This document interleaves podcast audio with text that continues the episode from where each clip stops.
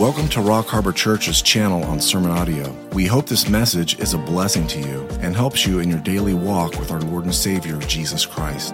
So please settle in and grab your Bibles. Here's Pastor Brandon with this message.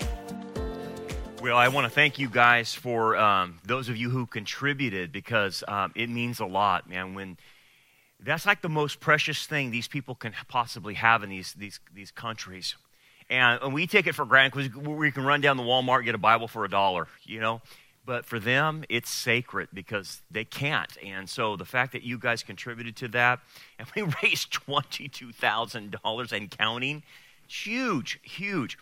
When you see these, these folks, these Christian brothers and sisters in these settings, these third world settings, and they get a Bible, um, they cry over it they hold it to their, their chest and they weep over it because that's the most precious thing they could possibly have is the Word of God in, in those areas. And um, it means a lot. So thank you guys. And we're going to continue to, to, to, support Ruth Shaw um, and, you know, Steve and Nora. They're attending our church right now. They're getting their health in order. Perhaps maybe they'll be able to go back to Malawi. But, um, uh, you know, they're our missionaries, so they're here and we support them. They're usually second or third hour, maybe third hour usually. That's probably why you're not seeing them uh, most of the time, but I think it's third hour they come. So um, be praying for that that that that uh, missionary endeavor. And uh, man, we're we're so pumped uh, to see that thing take off like it is. And so, anyway, with that being said, um, we're going to turn to Luke chapter two in our Christmas message, and. Um, the, the, the question I have then is there any more room for Jesus in our society? Is there any more room for Jesus in our schools, in our politics, in our Hollywood entertainment? Or how about this? Is there any more room for Jesus in our churches? Because the last day's church is the Laodicean church. And when Jesus comes to the Laodicean ch- church, he says, Behold, I stand at the door and knock. If anyone hears my voice and opens the door, I will come into him and dine with him and he with me. What is that a picture of? It's a picture that the Laodicean church doesn't even have Jesus in it. That he's on the outside knocking on the door of the church saying, Will you let me in? Is that where we're at? I want to take us through there. And um, I'm going to take you through the famous passage that everyone's heard of. There was no room for him in the end. Okay? We're going to parse that out because it's not what you really think. Most people have an old English idea of, a, of a, an end in, in London, England, and there's a, a wicked uh, innkeeper and he won't let them come in. But actually, we're going to parse that out and explain what really was happening on the ground so you have a better understanding from a biblical standpoint, culturally, what was happening and how it applies to us and what the meaning behind that was. So let's, let's look at a few headlines. Ask yourself this and you answer it. Is there room for Jesus anymore in our society? New York Times admits puberty blockers are irreversibly damaging but claims benefits are, are, are worth the costs. You know what the costs are? Sterilization. God created Adam and Eve. Now is a hate crime. Greek athlete receives prison sentence for biblical beliefs on gender. He went to prison for it, for saying God created Adam and Eve. Loudoun County, you know Loudoun County, how crazy Loudoun County is, right? They, the parents pushed back on this whole thing of you know, sexualizing their kids and telling them, hey, you know, you might have gender dysphoria, you might be a boy, you might be a girl. So they pushed back, and one of the parents said, quoted Jesus. The parents quoted Jesus that it would be better for a millstone to be tied around your neck and thrown into the deepest ocean to cause one of these little ones to sin.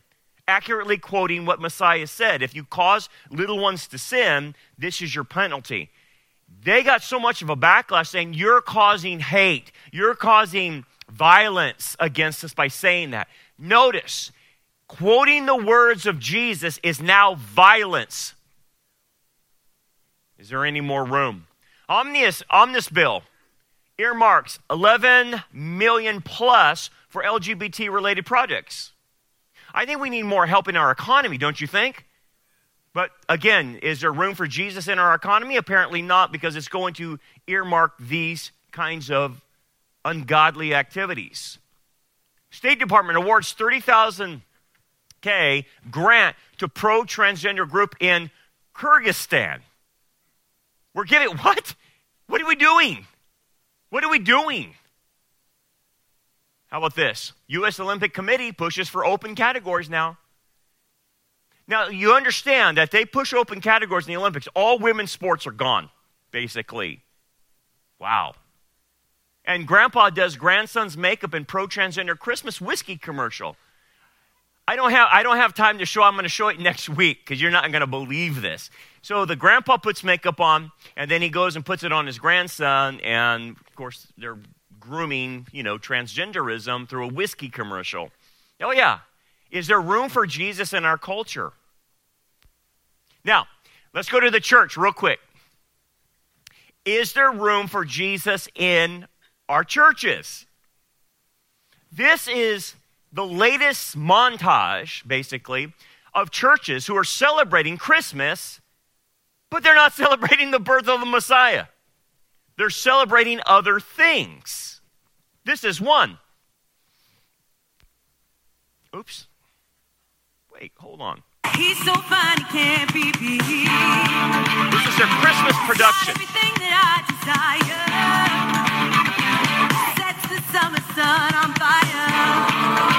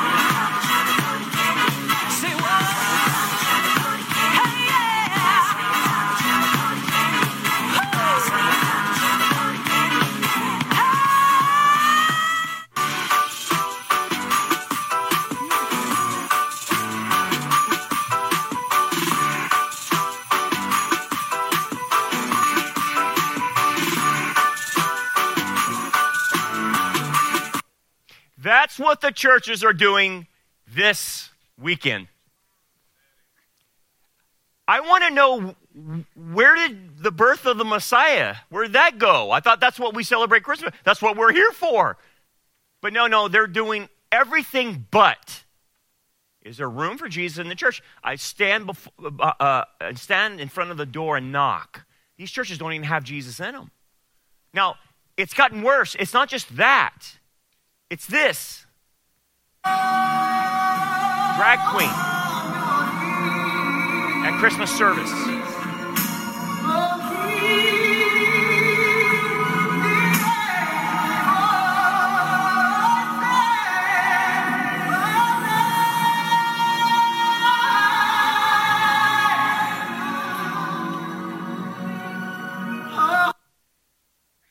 I, I, I, don't, I don't know where to start.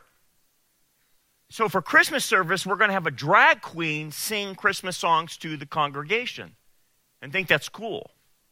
How about this? Do you know that the good portion of the churches today are not even having church? Did you know that? They have canceled Christmas services. Dude, even the pagans get this one right. Well, the two days that pagans go to church is Christmas and Easter. The pagans have figured it out. But what do the Christians say? No, we're not having services. Why? If you're going to have any church service, it's going to be on Christmas Day. You would ne- five years ago, you would never Imagine missing Christmas. But apparently, COVID has given these people the mindset well, we can just take off anytime we want. We had churches in town that took off for uh, 4th of July, and 4th of July was on a Monday, and they took Sunday off. This is the new trend. We just decide to take off. According to Lifeway survey among non denominational evangelical pastors, only 61% say they will host Christmas services on Sunday. 61%. So, uh, 40% of the churches are not doing it today. Why? Is it inconveniencing them with their family? Is it inconveniencing them with their schedule? Oh, I'm sorry. I'm sorry to get in the way of your family and your schedule. But I remember the master saying, You must love me and hate your father and mother. In essence, you must put me first above your family.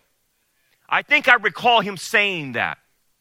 So whatever, whatever Sunday morning worshiping the Messiah and, and, and, and celebrating his birth is now inconveniencing Christians in their little family productions, in their little holiday traditions. You have put your traditions and your family and your priorities over the Messiah.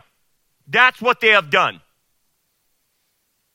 Look at this. All the mega churches. Uh, uh, Andy Stanley, no in service purse, uh, uh services. J.D. Greear used to be the president of the Southern Baptist, no church services. And even First Baptist Orlando, these giant mega church services, nothing is happening. Nothing. So, my thing is,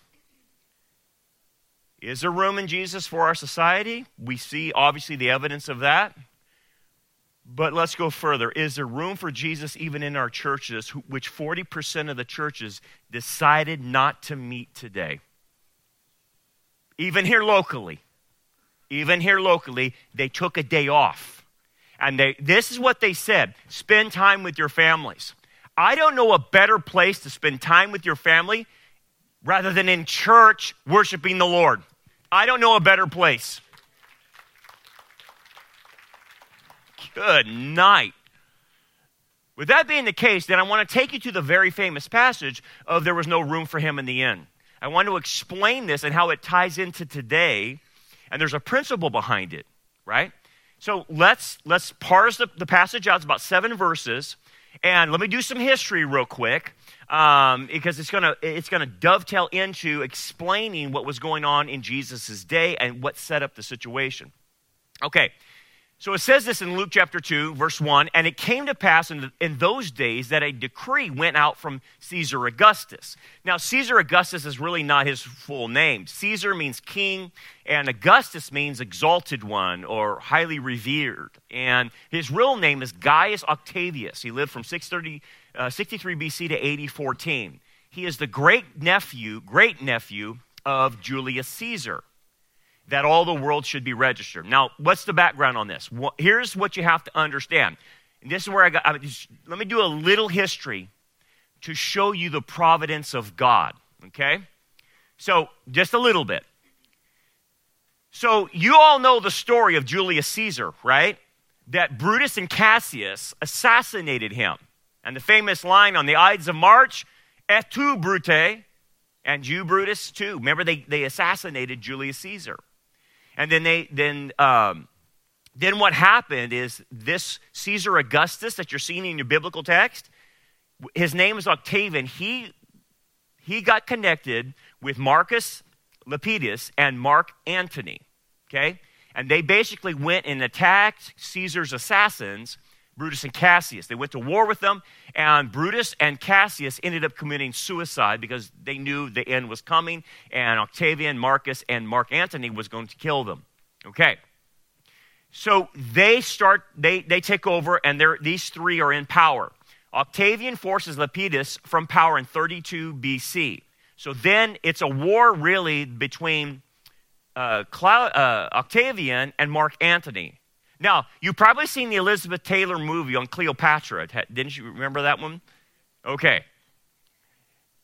Now we get into the Cleopatra era. So Cleopatra lives right before the time of Jesus. Okay? Cleopatra is not an Egyptian. She's from the Ptolemies. She's actually Greek, but she has become queen of Egypt. Now, she'll dress Egyptian. She thought she, she claimed to be the reborn Isis.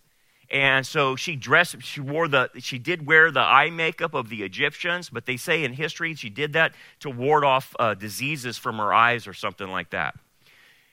Cleopatra, they say it wasn't the best looking, but she, in her personality, was a magnet in her personality. Now, how does Cleopatra f- get into this? Mark Antony marries Octavian's sister, Octavia. Okay? And they do it for political reasons, so the two would be allied. So it was a marriage for political reasons, okay? But Mark Antony runs into Cleopatra, and he is swooned by her, and he starts an affair with Cleopatra. Okay?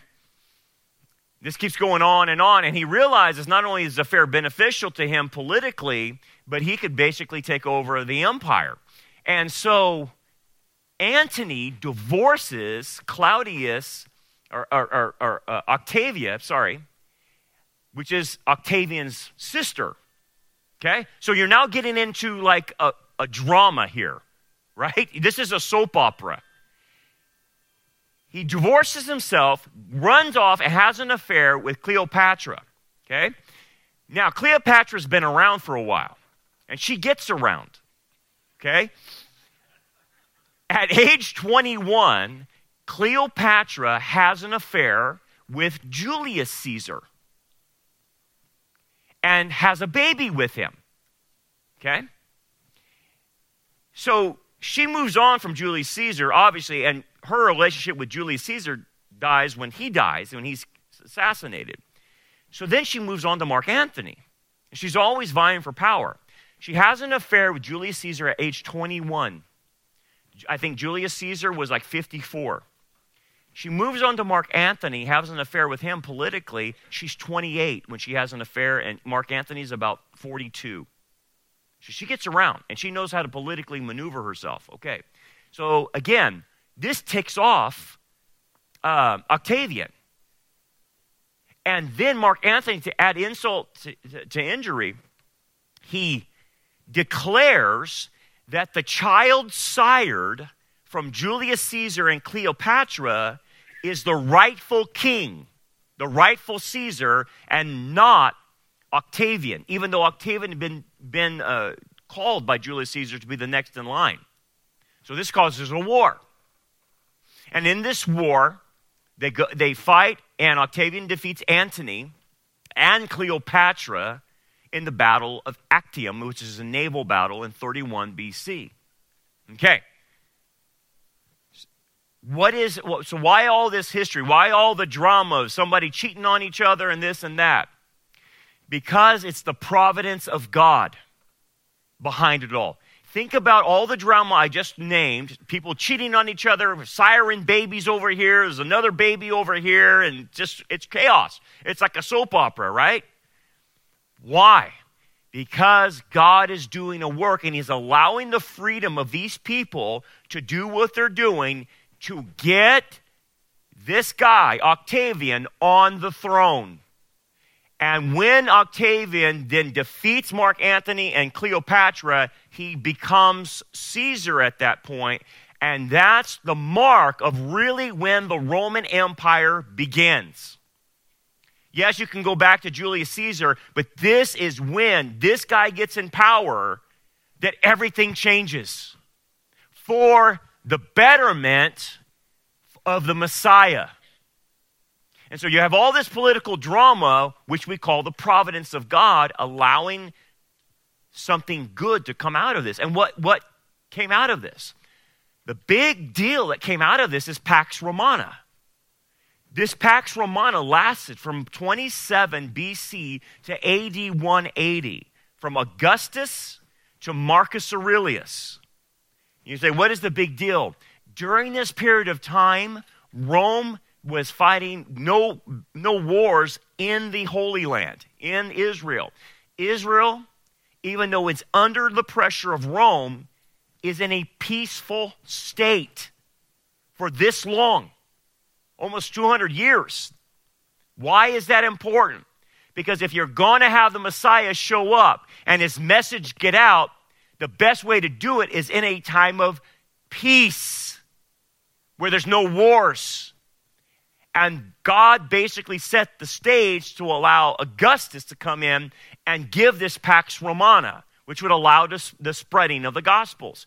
What else happened? Well, Augustus was good at building roads. He instantly gets in, and the first thing he starts doing is working on infrastructure for Rome. And the big infrastructure is the Roman roads. And this is a key thing. The Roman roads still exist today. They were so well constructed. In fact, we get a lot of the lane width of our highways, which I think is on the highway, it's 12 feet. That's the measurement Rome did in the rural areas of their Roman roads. So the width of our roads is attributed to Rome. And, and look at how they look at what Augustus did with the roads. It connected the entire Mediterranean with the roads. Now, is that advantageous if you have a message that needs to be spread? Of course. You see why God put Augustus in there? Is because the Roman roads would allow the easy travel and for the gospel to spread like wildfire. Look at the, the architecture of the roads. It wasn't just dirt roads, they had four layers that the Romans built. That's why they still last today. And in that, that Roman building, this allowed for the ease of travel for the next, really, thousand years. That's what these roads were used to spread the gospel through not only Europe and, and just basically everywhere. So, you have one, that's the providence. So, it, a, a personal application for you is your life may look chaotic. It might be a drama, okay? and you're like, yeah, you're right. My life is a drama. And I don't have Cleopatra and, and uh, Mark Antony shacking up, but I got a lot of other kind of things going on and it's drama. Yes, I get it. But what is the message here? Even though it seems like there's a lot of drama, behind the scenes is God working to benefit not only the message of Messiah, but even your life to bring good out of what the mess that you're in. And that's how you personally need to apply that. He's working behind the scenes, and it's called providence. Now we need a second witness. Notice that Caesar Augustus is the first witness. And Luke then brings in a second witness, which is Quirinius. Interesting, isn't it interesting that when you establish a truth in the Bible, there'll always be two or three witnesses? So God establishes Caesar Augustus and now Quirinius. Who is this guy? Quirinius was a, a well known uh, governor in Syria at the time. And as you can see, that Luke points out, this census took place while uh, Quirinius was governing Syria. So all went to be registered, everyone to his own city. Now, what Caesar Augustus did is he wanted a census, and he would issue many censuses, and he issued one under uh, Quirinius in about 8 or 7 BC. Messiah is born in 6 or 7 BC. But why is this important? Because usually in a census, you just have them register wherever they're living. Okay? So with Joseph, he was living in Nazareth, and Mary's living in Nazareth. They would have just registered in Nazareth. And if they registered in Nazareth and they had Jesus in Nazareth, it wouldn't have fulfilled the prophets right? Even though they're descendants of David, they were they needed Jesus needed to be born in Bethlehem. So how are you going to get Jesus to Bethlehem? Where we're going to use Caesar Augustus, and Caesar Augustus is actually going to be friendly to the Jews during this era, and and to make it more palatable. Because why do you do a census? You do it for taxes. Okay? So to make it more palatable for the Jews, he said, well, let's do a census, but let's tell them to go back to their ancestral lines to make it more palatable and they can register where, where their ancestors are from. And he did this as a pro Semitic issuance. And under uh, Quirinius, Assyria, which included Israel, they issued this in about 8 BC. And so, hence, this is what drives Mary and Joseph to go to Bethlehem.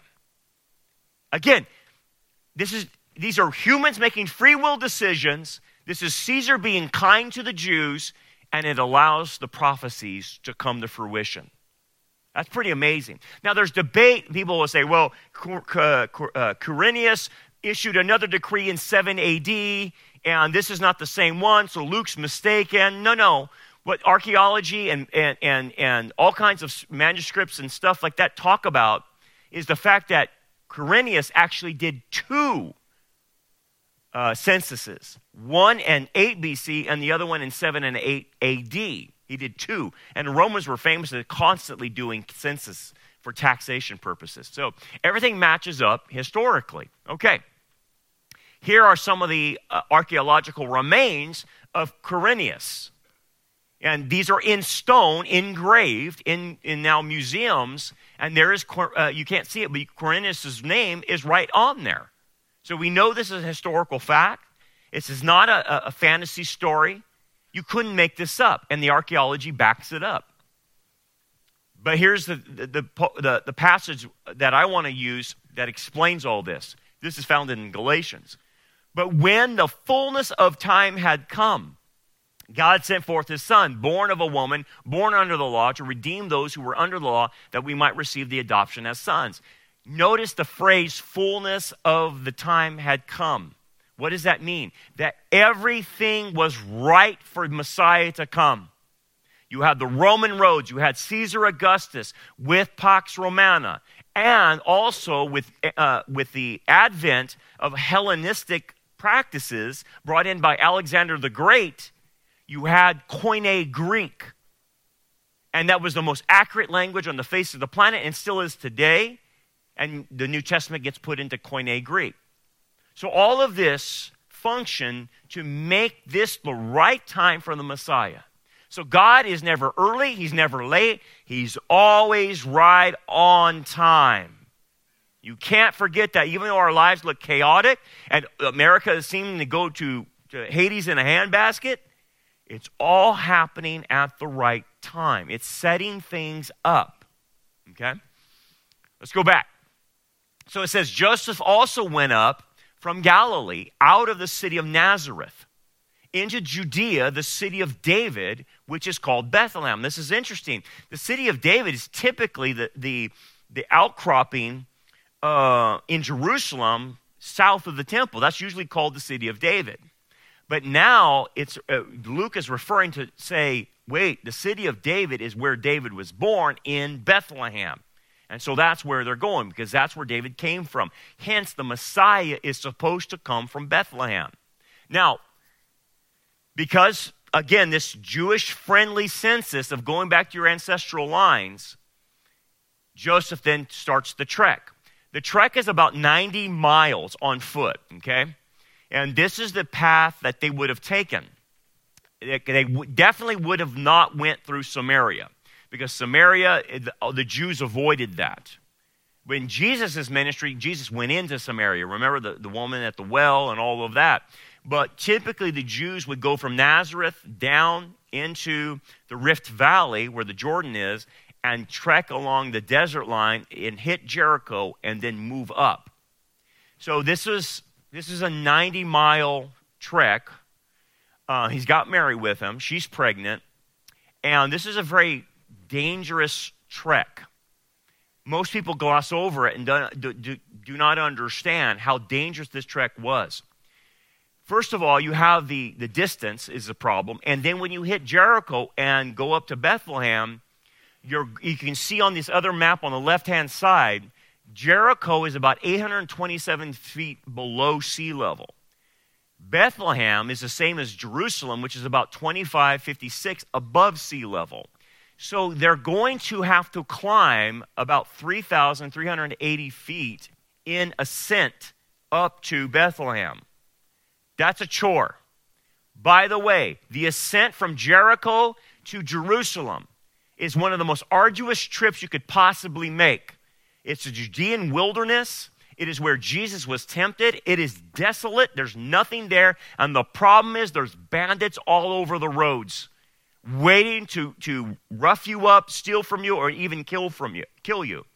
Hence, this is the, that path from Jericho to Jerusalem is noted that that is the valley of the shadow of death. Isn't that interesting? The location is that road between Jericho and Jerusalem is the valley of the shadow of death. Where have you heard that before? Yea, though I walk through the valley of the shadow of death, I will fear no evil, for thou art with me. Now, why did they we fear evil? Because on that path, it was so small, if you fell over, you're dead. There were cliffs that you, a path that on these, the, these mountainous regions that if you fell, they're gone. There's no ropes, there's no there's nothing to hold you. So it, people lost their lives walking up to Jerusalem a lot of times by falling off the cliffs. The second thing, like I mentioned, is you couldn't see bandits because the w- road was windy. And so it was like 90 degree angles. And so once you turn, you couldn't even see what was around the bend.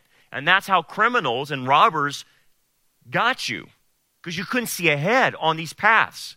And that became the moniker of the valley of the shadow of death. Because you could die, right? So they have to take the valley of the shadow of death to Jerusalem. So this is not some pleasant trip. Plus, she's pregnant. It is very difficult for them to get there, but they do. I just want to explain this because the movies just make it like it was always an easy trip. People would die on this trip. Okay, it's a big deal so they arrive at Bethlehem. Bethlehem is called the house of bread. Why? Because Messiah would be the bread of heaven.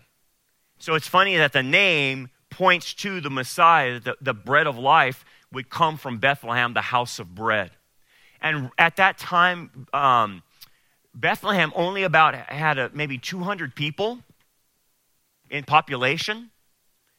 But what would happen with Bethlehem is during the feast, you had to come to Israel, or sorry, Jerusalem, three times a, a year. And you had to come and present yourself, do your sacrifices. And so, what they would do is they stay in Bethlehem. So, Bethlehem on feast days would have a population upwards towards a million people. Jerusalem would have two million people descended on it, and they're all camped out because there's no other place. So, what they would do is they would hit Bethlehem, stay in there, or Bethany, or anywhere around Jerusalem on the feast days. So, yes, it was a small population, but on feast days, it exploded. And people were just all camped out everywhere they could possibly be. I'll get to that in a minute and how that plays this, this, this, this role. But here's what Bethlehem looks it's very mountainous. And today they have terraces where they grow olive trees and stuff, but it's very mountainous, very rocky, as you can see, very rocky. And these were the shepherd would have, the shepherds would have had their flocks. Now here's the thing: we have a clue possibly of what time of year it is because the shepherds have their flocks out at night. They typically didn't have their flocks out at night. They would put them in the caves of Bethlehem to shelter them from the cold. So it's more than likely that these flocks that are outside at night, it's in a warmer part of the year and it's for a feast. And this is generally where we think that Messiah was born sometime possibly in September around Rosh Hashanah or the feast, which is the Feast of Trumpets, or possibly Tabernacles, uh, late September. Sometimes it's in October because the sheep are out. And why are the sheep out? Because these are sacrificial lambs. They're getting, all these sheep are ready to be sacrificed for, for whatever, uh, whether it's Rosh Hashanah or Feast of Tabernacles. So that's why they're out at night. So if you go to Israel today in Jerusalem, it's like our weather right now. It's cold. You would not put the sheep out. So it, we, we generally think it's September. And again, more pictures of what Bethlehem looks like. There's, they still have flocks grazing there. So, anyway, this is what was predicted, and this is why they have to go there. But you, Bethlehem Ephrathah, though you are little among the thousands of Judah, yet out of you shall come forth to me the one to be ruler in Israel. So, this, this individual, this Messiah, this anointed one, will be the ruler whose going forth are from old, from everlasting. So, what did Micah predict about the Messiah? Yes, he's going to be the ruler of Israel, he's going to be a man, but notice that his origins are from where? Eternity. So, he can't be fully, I mean, he can't be just a human, he has deity because his going forth are from eternity. So, again, another passage from the Old Testament that predicted that the Messiah would be the God man.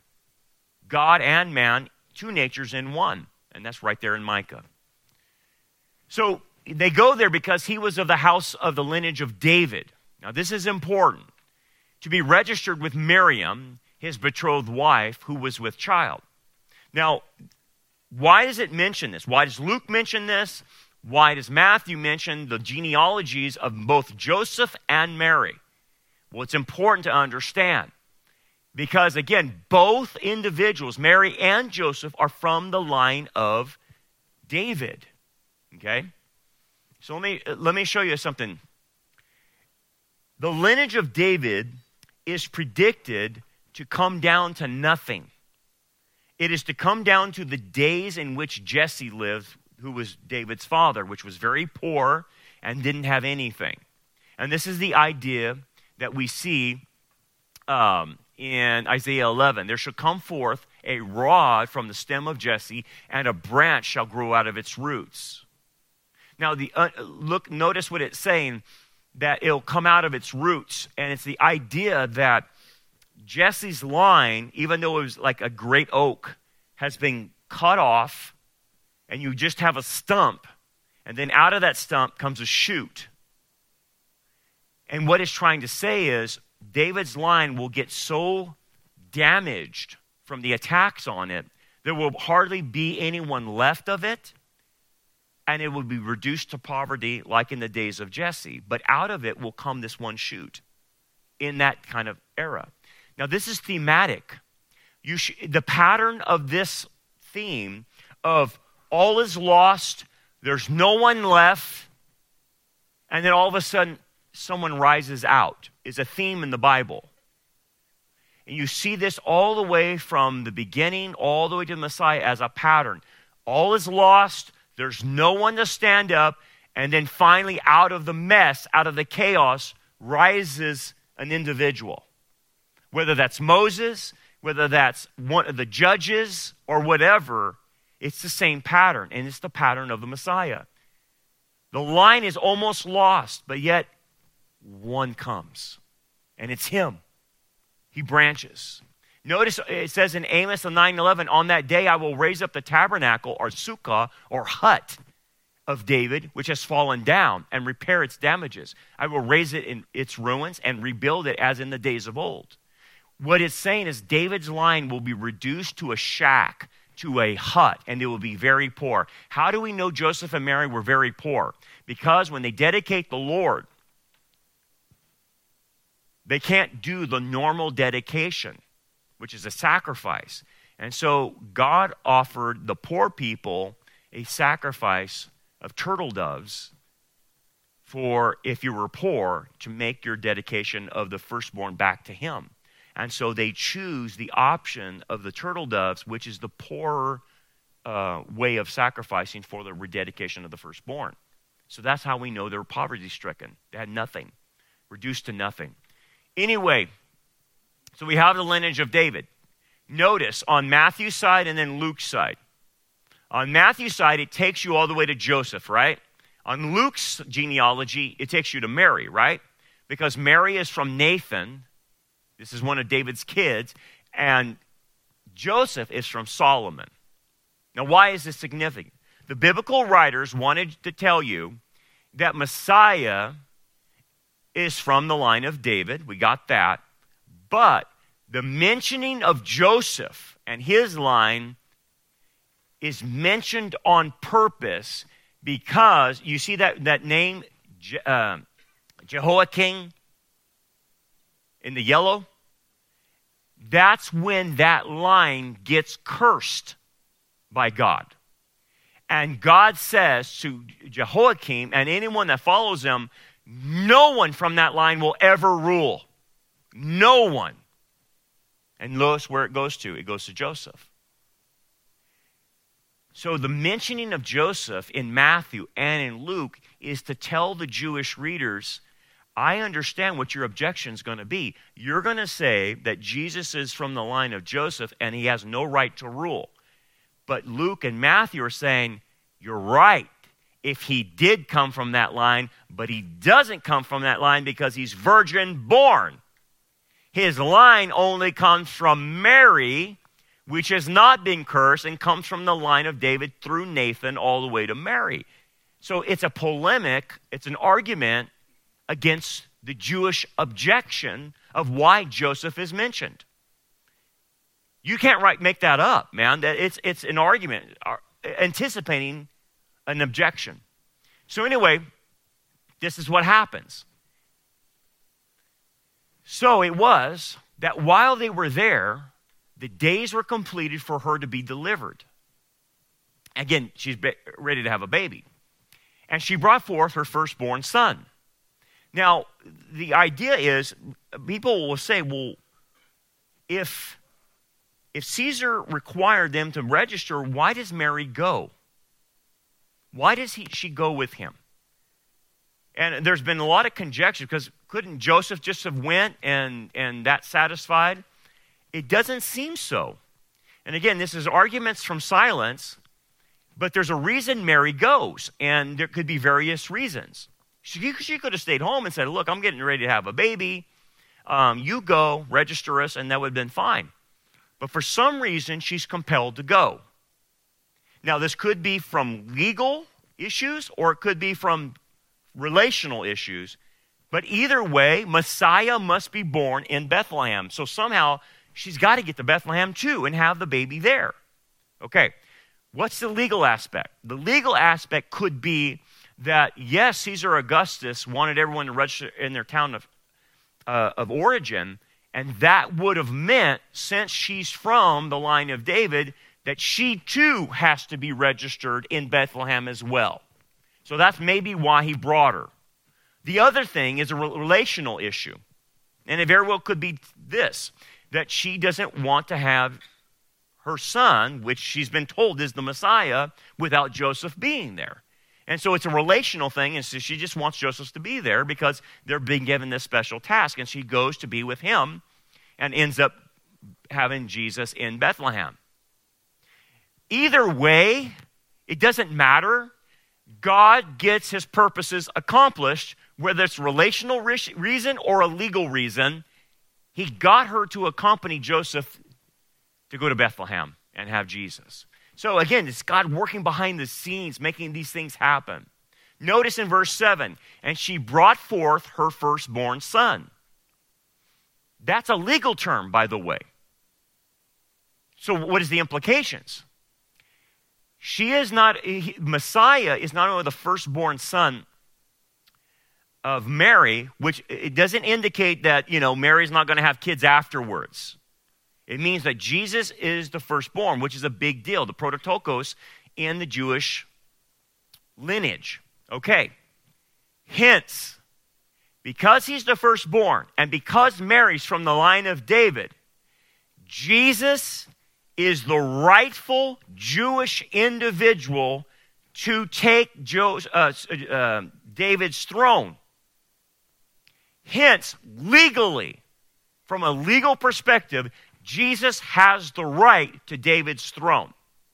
And that goes to every Jew living today, every rabbi that would deny that Jesus is the Messiah, because of the lineage. And these lineages are kept, preserved in Scripture.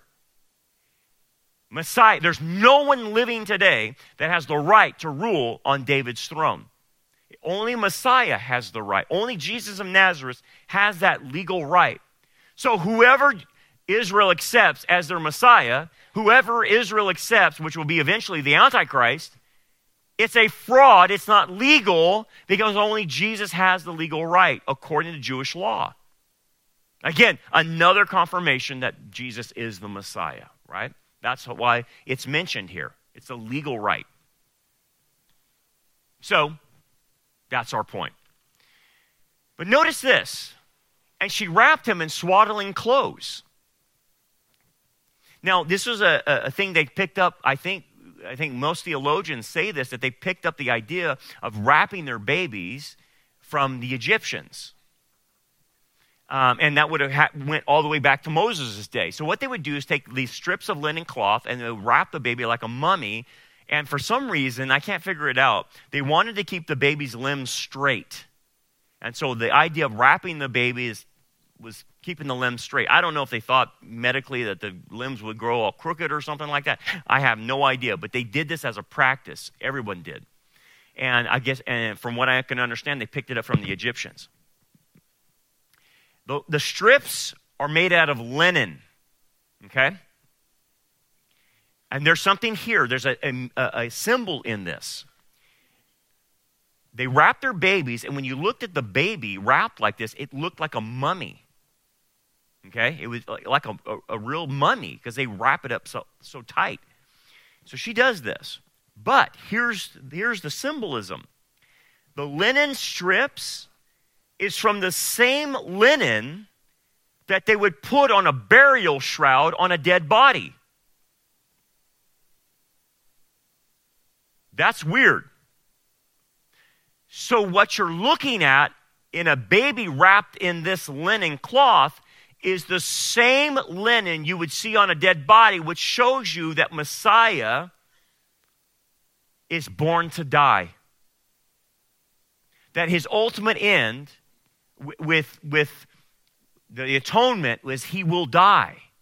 And he will be buried in this same linen as you see him wrapped in this manger. And that was a sign to the shepherds, right? You'll see a baby wrapped in linen in a manger, right?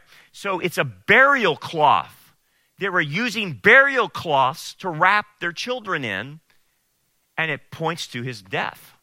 And of course, eventually his resurrection. Isn't that that's strange, isn't it? So the shepherds come on, they see a baby wrapped in burial cloth. Wow. And in the old tradition, oh, they wrapped them in velvet and it was all. No, no, no. No, it wasn't in velvet. It was burial cloth. Can you imagine wrapping your babies, your grandchildren, in burial cloth? It was a sign. So, again, oops. As he's born, so he dies. And Joseph Arimathea and Nicodemus wrap him in the burial cloth, right? Amazing, huh? And they laid him in a manger. Well, again, the mangers that even we have here are not accurate. It's not made out of wood. They didn't, wood was scarce. A manger is a feeding trough for animals. You go to Israel today, you'll see feeding troughs all over the place, and they're mangers. They're, they're just carved out of stone. And this is a feeding trough. This would have been something very similar that she would have put him in because they're in a, in a place where animals are and there's a feeding trough, so they must have cleaned it out or whatever and put the Lord in a feeding trough. This is the king of the universe, understand. And they're putting the king of the universe in a feeding trough because that's all they have. You see the humility in all of this.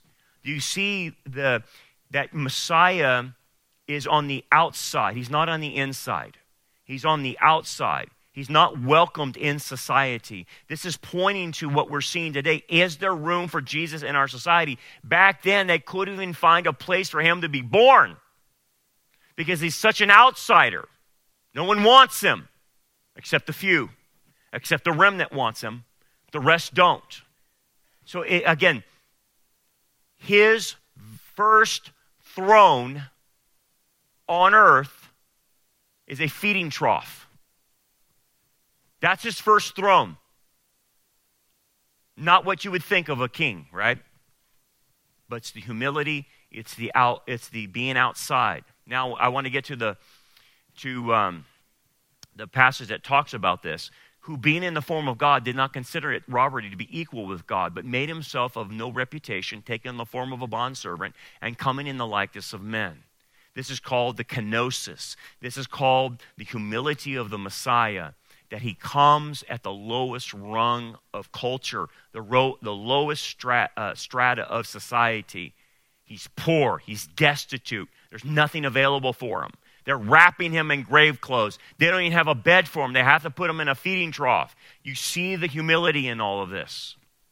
And this is the, the passage that everyone knows about. Because there was no room for him, for them in the inn. Now, again, like I said, don't, don't translate this into English because you'll think of an inn like a merry old inn in England. And, and I've seen even artists point this out, and it's, it's like England in the 1700s, and there's a tavern right next to it. And it's like, no, that's totally, totally out of whack. That's not what, what we're talking about. Unfortunately, that's how it's translated. But the word in Greek is katalima. Katalima. There was no room for them in the katalima. Let me show you what a katalima is. This is a katalima. This, I think, is in Iraq, I believe. I think this is where I found this. this but this is a, an ancient katalima. Now, um, they're also called caravansaries or khans because a lot of the, that's a, obviously an Arabic word, khans, but it happened a lot in the Arabic world. This, these buildings, according to Josephus and other ancient historians, told, tell us about these caravansaries, or khans. And they were all over Israel, by the way. And what they were were buildings. They had inner rooms. You can see where the doors are. You go into the inner room.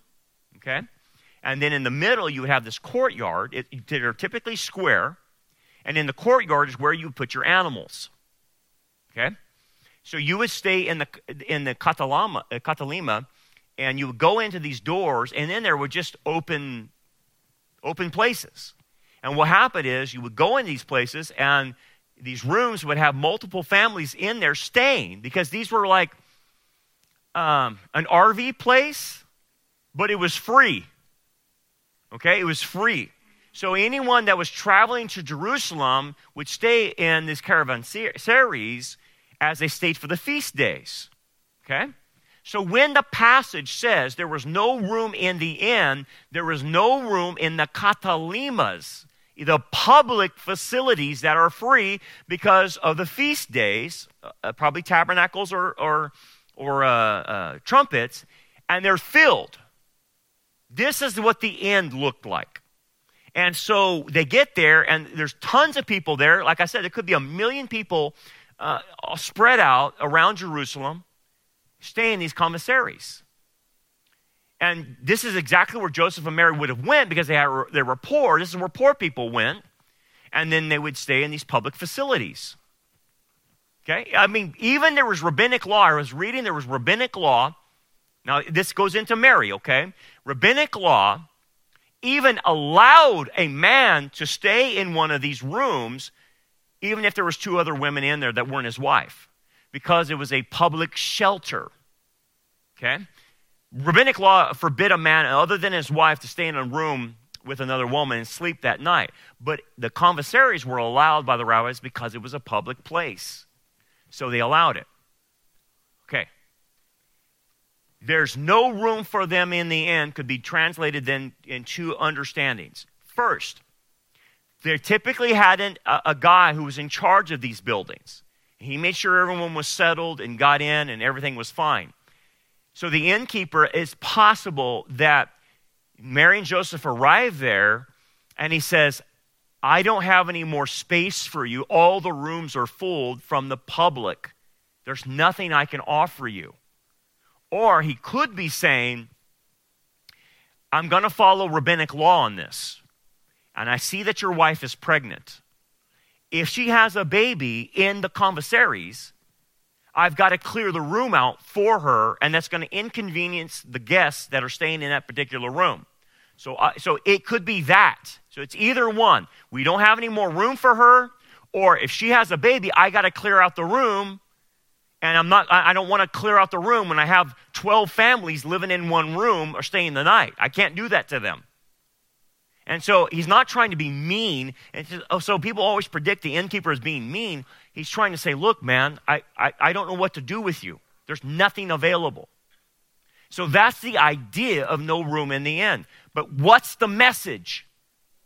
even though the guy's not trying to be mean, the message is the world does not have a place for Jesus.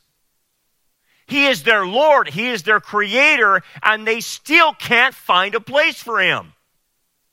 It's a message of being an outsider. It's a message that those who follow Messiah are outsiders. He goes after the outsider. The outsiders are the ones that come to him, not the insiders. The insiders have the money and they stay in the best places. And it's the outsiders that are attracted to them, not the insiders. You are an outsider. And be proud to own that because we are not of this world. There is no places for you in this world, right? But there's a place in heaven. That's your home, not here. So it's okay. Wear that moniker of being an outsider because that's what Jesus was. He was an outsider. He was even crucified outside the walls of Jerusalem. Outside, outsider. And it's a, a, a, a theme of rejection. That's what it's about. So, what happened? They had to find a stable cave. That's what happened. If, if the khans are filled, the only option you have is to go where the shepherds are, out there in the fields, and find a cave. And there's caves all over the place in Bethlehem and all over the place in Israel, by the way. So they found what we call a stable cave. And these were shepherds that kept their animals in there at night. Again, the flocks are out, so there's no animals inside. And so at the end of the day, th- this is pictures of these caves. Messiah can't even go into a public place so he has to go into be, be born in a cave. And that's what they look like. These are Bethlehem caves. Messiah, I, I, I know, I know this is wrong. I know, I know, okay? I know. But again, it's, it's the idea behind it, right? To be very accurate, it was a cave, right? Smelly, dirty. And what do you think animals do when they're kept in a cave all night? They go to the bathroom. Okay? So it's not it's not the aroma is not what you think it is. It's animal feces. And somehow they had to clean out a trough for him to be born. This is the king of the universe. This is the creator being born in a stinky cave, cold, damp, and he's placed into a manger.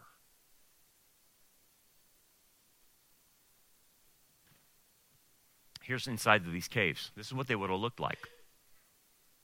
And there's, there's one cave that actually had a feeding trough in it. You see the feeding trough? That's what they were in. Here's another artist rendition or whatever, but it's still a cave. So the picture of the Messiah is this. That's more accurate. That's what it looked like. A cave, animals are in there. You had the shepherds. This is the throne room of the Creator when He comes to earth. A throne room of a cave. Uh, let that sink in. Let that sink in because that's how you will be too in this world. What is the picture? The picture is one of rejection. The theme of rejection of being an outcast society, and where does it come from? Isaiah 53. He is despised and rejected by men, a man of sorrows and acquainted with grief. And we hid, as it were, our faces from him. He was despised, and we did not esteem him.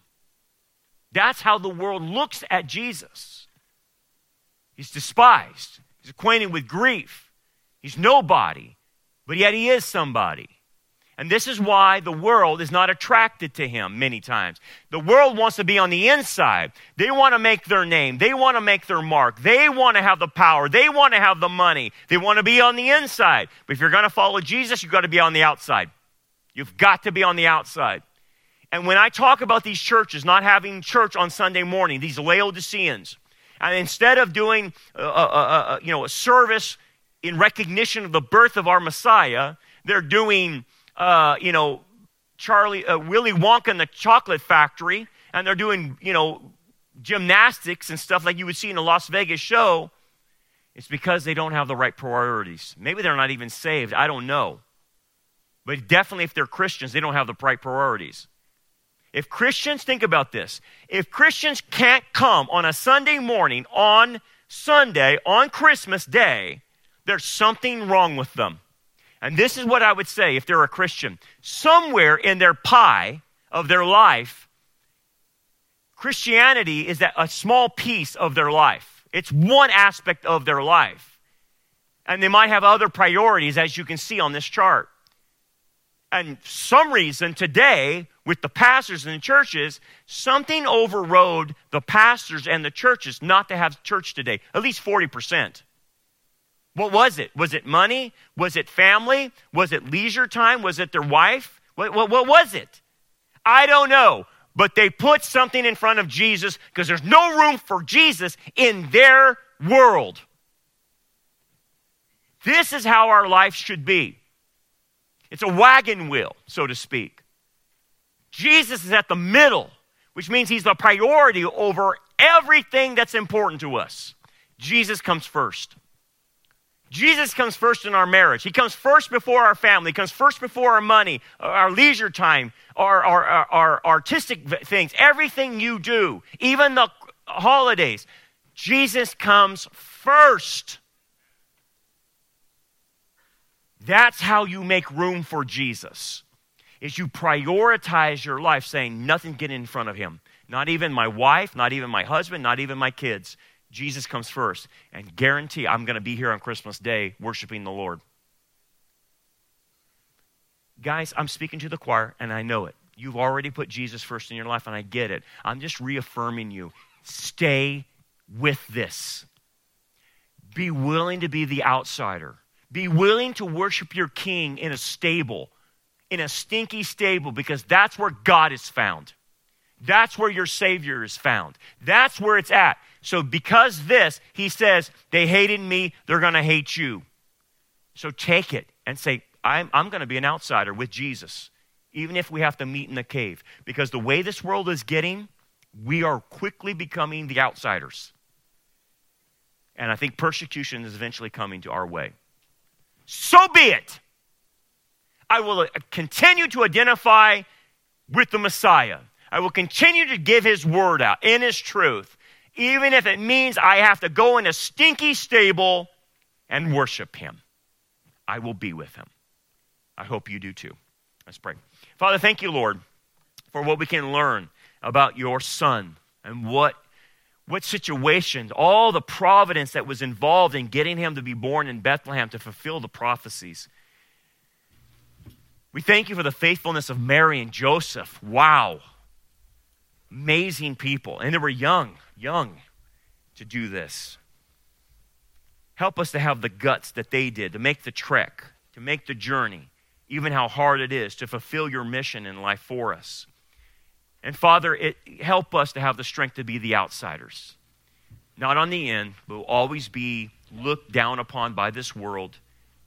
But yet, this is the way Messiah did. He humbled himself and help us to humble ourselves and to accept the rejection of this world.